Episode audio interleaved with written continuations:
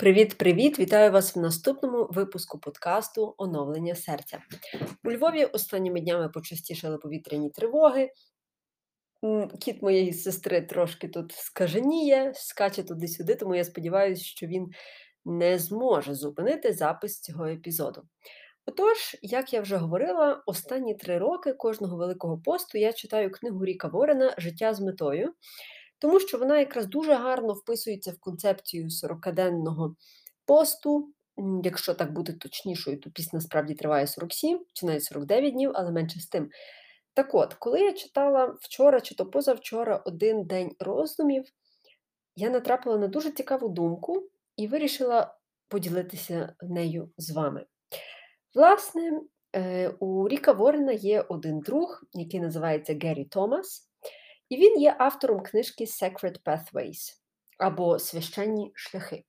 Так от, як зауважує Рік Ворен, Гаррі або Геррі дивувався, чому, якщо Бог навмисне зробив нас усіх різними, ми повинні поклонятися і любити його в один і той самий спосіб.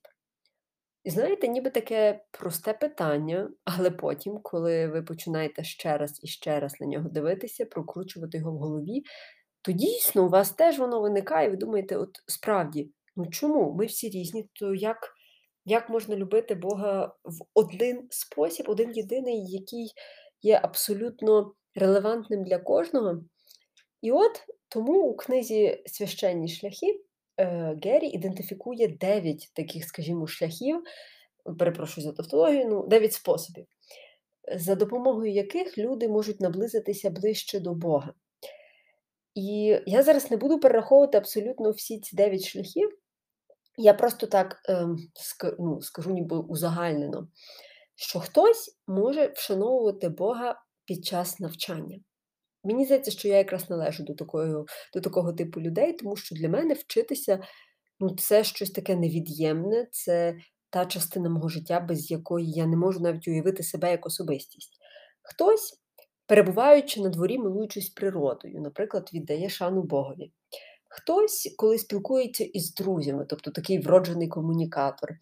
Ще хтось, коли перебуває наодинці або, навпаки, служачи іншим, вшановує Бога.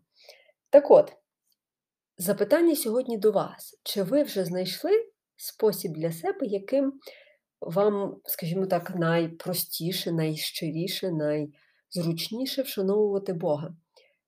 І, можливо, у вас у вашій традиції, е, в сімейній, можливо, в школі вам не розповідали про те, що таке worship, тобто поклоніння, але насправді в кожної людини є своє розуміння цього терміну.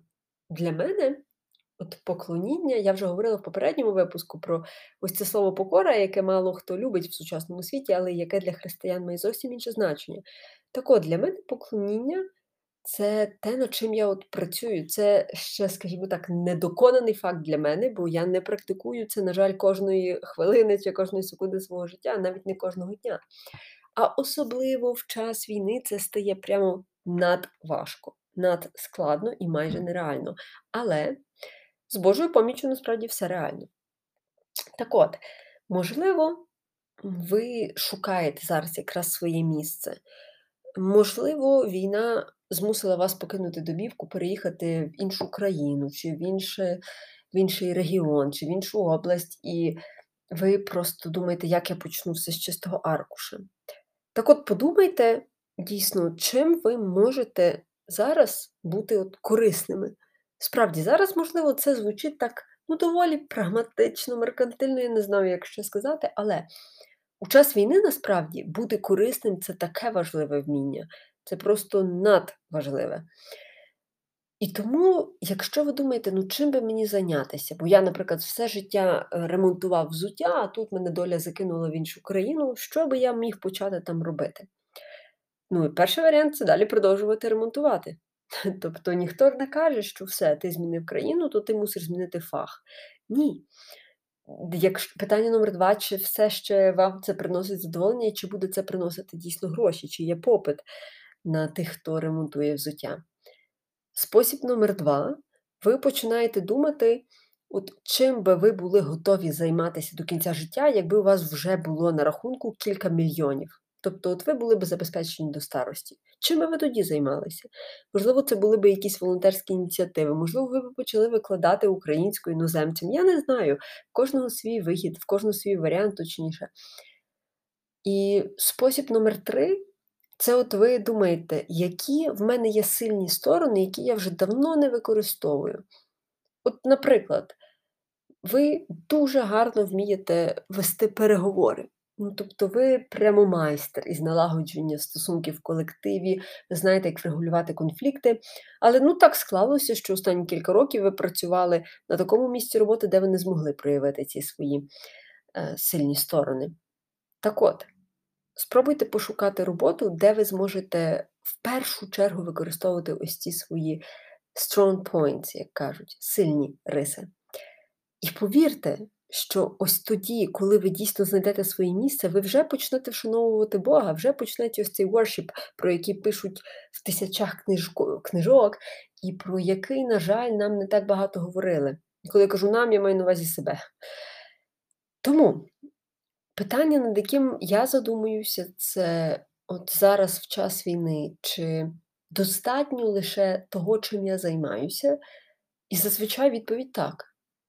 Хтось може, ну я не знаю, хтось може собі дати іншу відповідь, сказати, що ні, цього мало. Хтось може навпаки сказати, що цього забагато треба взяти паузу. Але я впевнена, що у такий нелегкий час кожен з нас може знайти своє місце. Варто тільки подумати і почати міркувати над цим. Бо якщо ви не ставите собі запитань, то ви й не знайдете відповідей. Тобто, якщо ви просто звикли пливти за течією, наприклад то ну, я не знаю, наскільки вам буде далі простіше. Тож, друзі, моя головна ідея цього випуску зводиться до того, аби ми, тобто ми з вами, спробували поміркувати над тим, як ми в час війни можемо вшановувати Бога. Чим, якою діяльністю, якими типами активностей, що нас буде ще більше наближати до нього. Я з вами почуюся вже дуже скоро, через три дні. Дякую, що були зі мною. Дякую, що присвятили 7 хвилин вашого дорогоцінного часу. І до наступного випуску!